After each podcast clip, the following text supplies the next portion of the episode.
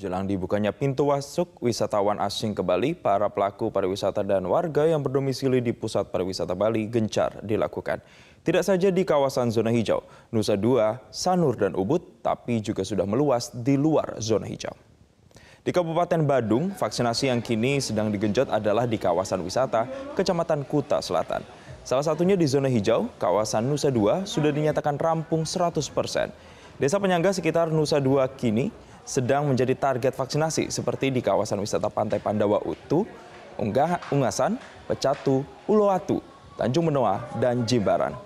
Vaksinasi dilakukan di sejumlah lokasi yang memungkinkan untuk menampung banyak warga sehingga tetap dengan protokol kesehatan COVID-19. Salah satu di antaranya adalah di Hotel Interkontinental Jimbaran ini.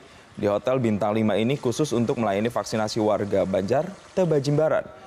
Sebelumnya Kepala Dinas Pariwisata Provinsi Bali mengatakan persyaratan untuk dibuka kembali pintu masuk pariwisata Bali untuk wisatawan internasional harus melaksanakan vaksinasi massal di zona hijau dan desa penyangga sehingga terbentuk herd immunity. Sementara itu, Organisasi Kesehatan Dunia WHO selasa kemarin telah memvalidasi vaksin CoronaVac COVID-19 yang dikembangkan oleh perusahaan farmasi Tiongkok Sinovac Biotech untuk penggunaan darurat. WHO merekomendasikan vaksin Sinovac untuk digunakan pada orang berusia 18 tahun ke atas pemirsa dengan dua dosis suntikan yang berjarak 2 hingga 4 minggu. Hasil penelitian menunjukkan jika vaksin Sinovac mempunyai efikasi sebesar 51 persen dari mereka yang sudah divaksinasi. Vaksin Sinovac merupakan vaksin kedua dari Tiongkok yang masuk dalam daftar penggunaan darurat WHO setelah vaksin Sinopharm yang divalidasi pada awal bulan lalu. Menteri BUMN Erick Thohir merasa bersyukur WHO akhirnya mengeluarkan izin penggunaan darurat vaksin Sinovac. Diharapkan dengan dikeluarkannya izin dari WHO ini bisa menjadi garansi bagi warga Indonesia yang akan melakukan perjalanan ke luar negeri. Saya tentu senang ya hari ini ketika ada dua vaksin kita yang selama ini kita bekerja keras sudah masuk list WHO yaitu Sinovac, Sinovac yang di mana mayoritas memang kita mempergunakan itu. Dan ini mudah-mudahan juga bisa membantu ke depan daripada untuk masyarakat Indonesia bisa juga melakukan perjalanan ya. Apakah perjalanan di dalam negeri atau di luar negeri, tentu itu sendiri pasti ada pihak-pihak yang harus disinkronisasikan. TNI Angkatan Laut menyampaikan ucapan terima kasih dan penghargaan kepada Angkatan Laut Tiongkok yang telah mengirimkan tiga kapalnya dalam operasi penyelamatan KRI Nanggala 402 di perairan Bali. Ungkapan apresiasi ini disampaikan Kepala Gugus Keamanan Laut Komando Armada 2 Laksamana Pertama TNI Igung Putu Alijaya. Kerjasama pelaksanaan penyelamatan KRI Nanggala 402 di perairan utara Bali ini merupakan bukti nyata adanya persahabatan yang kuat di antara Angkatan Laut sedunia. Bagi TNI Angkatan Laut, kegiatan yang sudah dilakukan ini menjadi pengetahuan dan referensi ke depan untuk lebih meningkatkan kerjasama hubungan bilateral antar Angkatan Laut. Operasi penyelamatan Nanggala di kedalaman 839 meter bukan hal yang mudah – Penyelaman dilakukan sebanyak 20 kali dan berhasil mengangkat beberapa material penting milik Nanggala 402. Sementara terkait dengan penghentian operasi penyelamatan KRI Nanggala 402, kita telah terhubung dengan Kadis Penal Laksamana Pertama TNI Julius Wijoyono. Selamat pagi Pak Julius. Apa benar operasi Selamat penyelamatan pagi. KRI Nanggala ini sudah dihentikan Pak Julius? Selamat pagi Mas Jason, betul. Operasi ini sudah secara operasional sudah dihentikan. Tinggal menunggu dokumen resmi keputusan dari tingkat atas. Surat itu sudah diajukan Bapak Kasal dan selanjutnya akan ditindaklanjuti ke level yang lebih tinggi. Ya, sejak kapan Pak proses dari penyelamatan KRI Nanggala 402 ini dihentikan? Sejak kemarin, Mas. Sudah sejak kemarin. Apa saja hasil dari ya. operasi penyelamatan Nanggala yang telah dilakukan, Pak? Eh, sementara masih berupa material-material yang akan dijadikan sebagai referensi ataupun menganalisis sementara tentang peristiwa tenggelamnya KRI Nanggala meskipun tidak secara utuh. Baik, Pak Julius, dari upaya yang selama ini sudah dilakukan, operasi penyelamatan bisa dijabarkan lagi Pak Julius. Apa-apa saja yang sudah ditemukan hingga saat ini? uh, detailnya sudah disampaikan di Bali, Mas. Cuma tentunya masih serpian-serpian. Untuk lebih tepatnya nanti kita akan susun ulang agar tidak eh, salah nama karena ini sangat teknis nama-namanya. Demikian, Mas. Iya, Pak Julius bisa digambarkan alasan dari penghentian dari penyelamatan Nanggala 402 ini sendiri sebenarnya apa, Pak? Uh, utamanya adalah kita mencari pressure hull. Pressure hull ini di dimaknai sebagai ditemukannya adanya uh, kru APK atau kru APK di Nanggala itu. Sementara kita belum mendapatkan kejelasan kira-kira pressure ini di mana. Demikian, Mas. Ya, Pak Julius, apakah nantinya akan ada bentuk uh, investigasi lebih lanjut yang akan dilakukan setelah penghentian ini, Pak?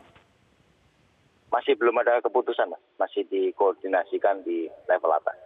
Pengadilan Negeri Jakarta Timur akan kembali menggelar sidang terdakwa Muhammad Rizik Sihab atas kasus penyebaran kabar hoax terkait tes usap Rumah Sakit Umi Bogor. Sidang mengendakan mendengarkan tuntutan dari Jaksa Penuntut Umum. Selengkapnya kita bergabung bersama rekan Putri Lukman dari Pengadilan Negeri Jakarta Timur. Putri, selamat siang. Bagaimana jalannya sidang terdakwa Rizik Sihab pada hari ini?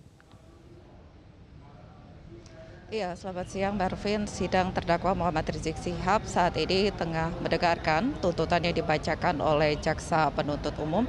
Sidang sudah dimulai sejak pukul 10 waktu Indonesia Barat di Pengadilan Negeri Jakarta Timur. Selain Muhammad Rizik Sihab, ada terdakwa lainnya yakni Muhammad Hanif Alatas yang merupakan menantu dari Muhammad Rizik Sihab dalam kasus yang sama dengan Rizik Sihab tengah mendengarkan dakwaan atau tuntutan yang dibacakan oleh jaksa penuntut umum. Dalam kasus penyebaran berita bohong atau hoax terkait hasil tes usap Rumah Sakit UB Bogor jaksa penuntut umum mendakwa Muhammad Rizik Sihab menyebarkan berita bohong atau hoax terkait dengan hasil tes usap di Rumah Sakit Umi Bogor. Hal inilah yang dinilai jaksa Rizik Sihab membuat keonaran di masyarakat. Sampai saat ini dari jaksa penuntut umum pun tengah membaca kronologis dari penyebaran berita bohong atau hoax ini yang sudah terjadi pada November 2020 lalu. Ketika itu Rizik Sihab pulang dari uh, Arab Saudi ke Indonesia pada November 2020 lalu. Kemudian ia sempat merasa tak enak badan lalu menjalani tes swab antigen yang hasilnya adalah reaktif COVID-19. Selain itu juga kronologis tadi ataupun tengah dibacakan oleh jaksa penuntut umum dari kasus tes usap Rumah Sakit UB Bogor ini pun Muhammad Rizik Sihab sudah menjalani persidangan sejak 27 Maret 2021 hingga saat ini Rizik Sihab bersama dengan Muhammad Hanif Alataf tengah mendengarkan tuntutan yang dibacakan oleh jaksa penuntut umum terkait untuk Rizik Sihab ini adalah nomor perkara 225. Selain nama Muhammad Rizik Sihab terdakwa dalam kasus penyebaran berita bohong atau hoax hasil tes usap Rumah Sakit UB Bogor juga ada terdakwa Muhammad Hanif Alatas dengan nomor perkara 224. Setelah keduanya mendengarkan tuntutan yang dibacakan oleh jaksa penuntut umum dalam kasus yang sama, nanti juga akan dibacakan untuk nomor perkara 223 dengan terdakwa Dr. Andi Tatat yang juga dalam kasus yang sama. Pengamanan masih sama diberlakukan oleh TNI dan Polri dengan jumlah personel sekitar 2.000 personel dalam tiga lapis pengamanan. Marvin. Putri, bagaimana proses hukum seluruh kasus yang dijalani oleh Rizik? Ya, seluruh kasus yang sudah dijalankan oleh Muhammad Rizik Sihab setidaknya untuk kasus yang hari ini tengah dibacakan tuntutannya oleh Jaksa Penuntut Umum untuk kasus tes usap Rumah Sakit UB Bogor, rumah Muhammad Rizik Sihab dijerat dengan pasal berlapis, salah satunya adalah pasal nomor 14 dengan maksimal hukuman penjara yakni 10 tahun penjara yang nantinya kita akan dengarkan tuntutan yang dibacakan oleh jaksa penuntut umum. Selain itu, Muhammad Rizik Sihab juga sudah difonis dengan dua perkara. Yang pertama adalah kasus petamburan di mana ia difonis 8 bulan kurungan penjara untuk kasus kerumunan di Petamburan. Selain itu juga ada lima mantan petinggi FPI, di antaranya adalah Haris Ubaidillah yang juga sudah menerima vonis terkait dengan kasus kerumunan di Petamburan, yakni vonis 8 bulan penjara. Selain itu juga Rizik Sihab sudah divonis untuk kasus kerumunan di Mega Bendung Bogor, Kabupaten Bogor, yakni dengan denda 20 juta rupiah. Dari hasil vonis ini sebenarnya lebih rendah dari tuntutan yang dibacakan oleh jaksa penuntut umum. Tim Cybercrime Ditkrimsus Polda Jambi menangkap seorang wanita muda yang menjadi pengelola arisan online setelah sempat buron usai diduga melakukan penipuan dan penggelapan uang arisan sebesar 5,3 miliar rupiah. Dewi Puja Sihotang, wanita 24 tahun ini ditangkap di tempat persembunyiannya di Bengkulu. Pelaku diduga melakukan penipuan berkedok arisan online pada pertengahan tahun 2020 lalu. Pelaku membuat akun Instagram bernama Arisan Amanah Untung Real dan menawarkan para pengguna akun Instagram untuk menjadi member arisan online pelaku. Namun sejak bulan, maksud kami sejak 27 Mei 2021, tersangka tidak membayarkan uang arisan kepada member yang seharusnya menerima, sehingga tersangka dilaporkan ke Polda Jambi oleh perwakilan member arisannya. Dari pemeriksaan polisi diketahui korban keseluruhan berjumlah 334 orang dengan total kerugian mencapai 5,3 miliar rupiah. Sementara itu di Kupang, tim Direktorat Kriminal Khusus Polda NTT berhasil membongkar usaha ilegal berupa investasi bodong senilai lebih dari 28 miliar rupiah. Aparat berhasil menangkap seorang pelaku bernama Muhammad Badrun berusia 36 tahun yang merupakan pimpinan perusahaan tersebut. Polisi juga menyita sejumlah barang bukti berupa uang tunai senilai 1 miliar 139 juta rupiah serta aset tidak bergerak berupa tanah dan bangunan senilai 17 miliar 500 juta rupiah. Polisi juga menyita sejumlah barang bukti dokumen ilegal. Berdasarkan hasil penyelidikan, tersangka mendirikan perusahaan bernama PT Asia Dinasti Sejahtera sejak 2019 yang berlokasi di Kabupaten ND. Melalui perusahaan ini, tersangka menjalankan bisnis bodongnya secara ilegal dengan menghimpun dana dari masyarakat tanpa izin dari pimpinan Bank Indonesia atau Otoritas Jasa Keuangan. Pelaku menggunakan usaha bisnis money game dengan menawarkan paket digital untuk mendapatkan profit dari simpanan dalam jangka waktu tertentu sesuai dengan paket atau produk yang dipilih nasabah. Sementara itu sejak beroperasi pada tahun 2019 hingga 2020 sebanyak 1.800 nasabah yang ikut bergabung dalam investasi bodong ini. Sementara itu kasus investasi bodong di Kabupaten Berau, Kalimantan Timur belum menemui titik terang. Para korbannya pun bermunculan dengan kerugian ratusan juta hingga miliaran rupiah. Tiara seorang perempuan berusia 19 tahun warga Jalan Elang, Kelurahan Rinding, Kecamatan Teluk Bayur ini adalah salah satu dari korban investasi bodong yang dijalankan oleh DM yang keberadaannya belum diketahui hingga kini. Sejak bergabung selama lima bulan, Tiara mengaku telah mengalami kerugian hingga 600 juta rupiah. Sementara 20 orang temannya yang juga menjadi anggota telah mengalami kerugian hingga total 400 juta rupiah. Tiara berakhir, maksud kami Tiara terakhir berkomunikasi dengan pelaku pada 27 Mei lalu. Tiara mengenal pelaku dari temannya berawal dari arisan online yang diakomodir pelaku dan Tiara kemudian diajak untuk berinvestasi dengan iming-iming keuntungan 100% setiap bulannya. Awal saya awal tahu ini dari teman, dari teman yang satunya hmm. kan. Terus dikasih dikasih dia kasih lah nomornya. Saya ketemu, ini gimana sih katanya? Dia yang kelola kayak pinjamin orang tapi offline. Hmm. jadi yang kami sebagai investor itu hanya online ya kan? Hanya ada grup. Hmm.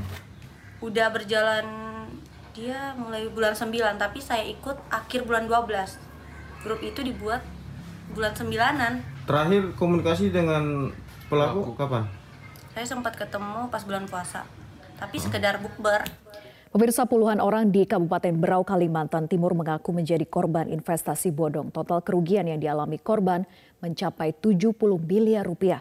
Kita akan berbincang langsung dengan Kapolres Berau, Kalimantan Timur, AKBP Edi Setianto Erning Wibowo. Selamat siang Pak Edi. Ya, Pak Edi, bagaimana sejauh ini penyelidikan terhadap kasus dugaan penipuan investasi bodong ini? Ya Mbak, jadi kasus ini dilaporkan oleh saudara PR eh, beserta mewakili sekitar 15 orang yang lain, korban yang lain melaporkan kepada membuat pengaduan di Polres Berau dan Polres Berau sudah melakukan penyelidikan terkait penanganan perkara tersebut, Mbak. Ya, dari hasil penyelidikan apa saja barang bukti yang sudah berhasil dikumpulkan oleh pihak kepolisian?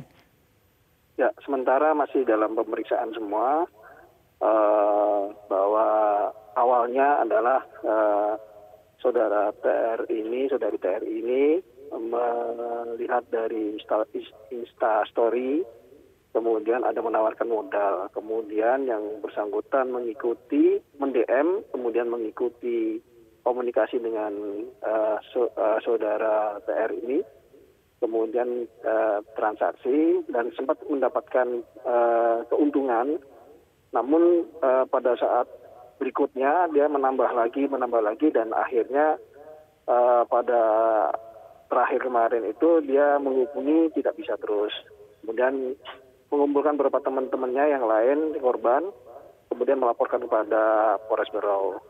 Untuk kami sampai sampai saat ini baru terdata sekitar uh, 2 m yang yang menjadi menjadi kerugian. Untuk 70 m korban-korban lain belum ada yang melaporkan kembali, Pak. Baik, untuk sejauh ini bagaimana dengan progres pengejaran pelaku sendiri? Ya, kita masih uh, selidiki, kita lengkapin pemeriksaan, kemudian kita lakukan pengejaran terhadap pelaku tersebut. Ya, tapi untuk uh, keterangan yang sudah disampaikan oleh para saksi maupun juga korban, uh, sebetulnya bagaimana uh, pelaku ini melakukan aksinya? Apakah seorang diri atau ada tim yang membantu dia? Untuk sementara, IR ini yang menawarkan kepada beberapa kawan-kawannya, kemudian nanti uh, yang PR ini mentorkan kepada saudara DM itu. Ya, ini kan sejauh ini keterangan dari para pelapor ada yang mengaku memang uh, ditawari arisan, kemudian ada juga yang uh, berupa investasi. Nah, sejauh mana ancaman hukuman bagi pelaku jika memang nanti terbukti bersalah? Ya, kita masih kumpulkan uh, saksi dan bukti-bukti dulu, Mbak, terkait dengan uh, bukti, bukti transfernya, transaksi tersebut. Kemudian kita lengkapi pemeriksaan, kemudian nanti kita kenakan penipuan dan penggelapan, Mbak.